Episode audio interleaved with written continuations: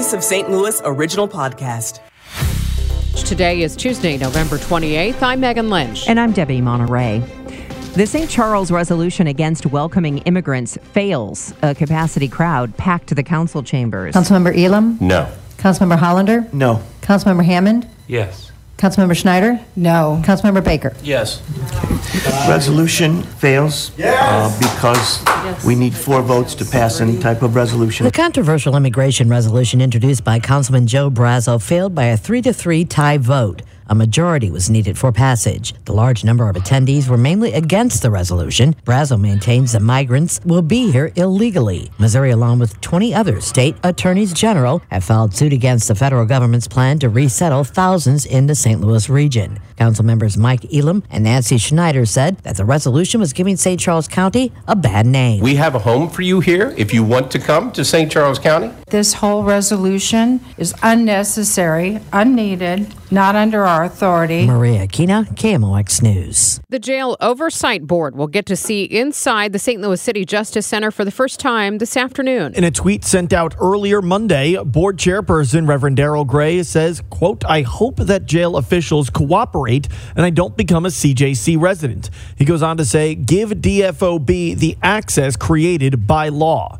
The Oversight Board has had multiple members in recent weeks complete their training. The City Justice Center has seen 10 members die in the past two years, and more recently saw a corrections officer taken hostage in August and a riot nearly breaking out the next day. Sean Malone, KMOX News. Could former St. Louis Circuit Attorney Kim Gardner run for office again? The executive director of Missouri Prosecutors Association, Daryl Moore, says under current law she could, and he would be in favor of changing that. So the law does need to be fixed. I think there were proposals at the end of last session, probably will be this next session, that would say that if a public official, prosecutor, sheriff, whoever, is removed from office under a quo warranto, uh, that they are not eligible to run for reelection.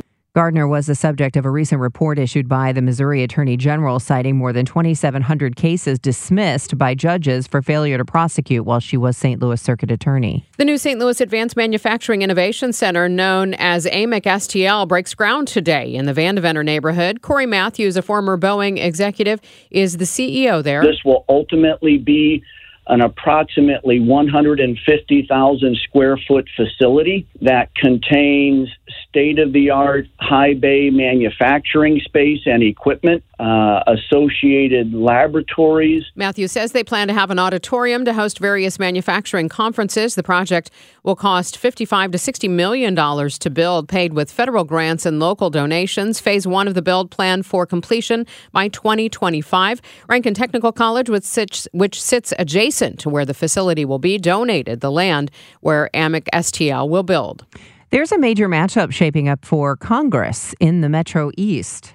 Congressman Mike Bost, like hundreds of others, began this week by lining up outside the Illinois Board of Elections in Springfield to put his name on the ballot for next March's primary. But this year, he's getting a challenge from former Republican gubernatorial candidate Darren Bailey. People's voices are not being heard. Opportunity is being lacking. Bost responds to Fox 2. You need someone to understand how policy works and how uh, how the, the, rules work. The state election spokesman says he's never seen evidence that shows there's a benefit to being first on the ballot, but people lined up early in the morning anyway to try to get that spot. Michael Calhoun, KMOX News.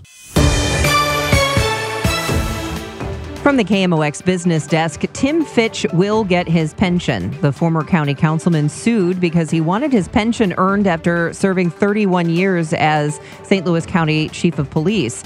County Executive Sam Page argued that Fitch shouldn't get his police pension while earning another as a council member.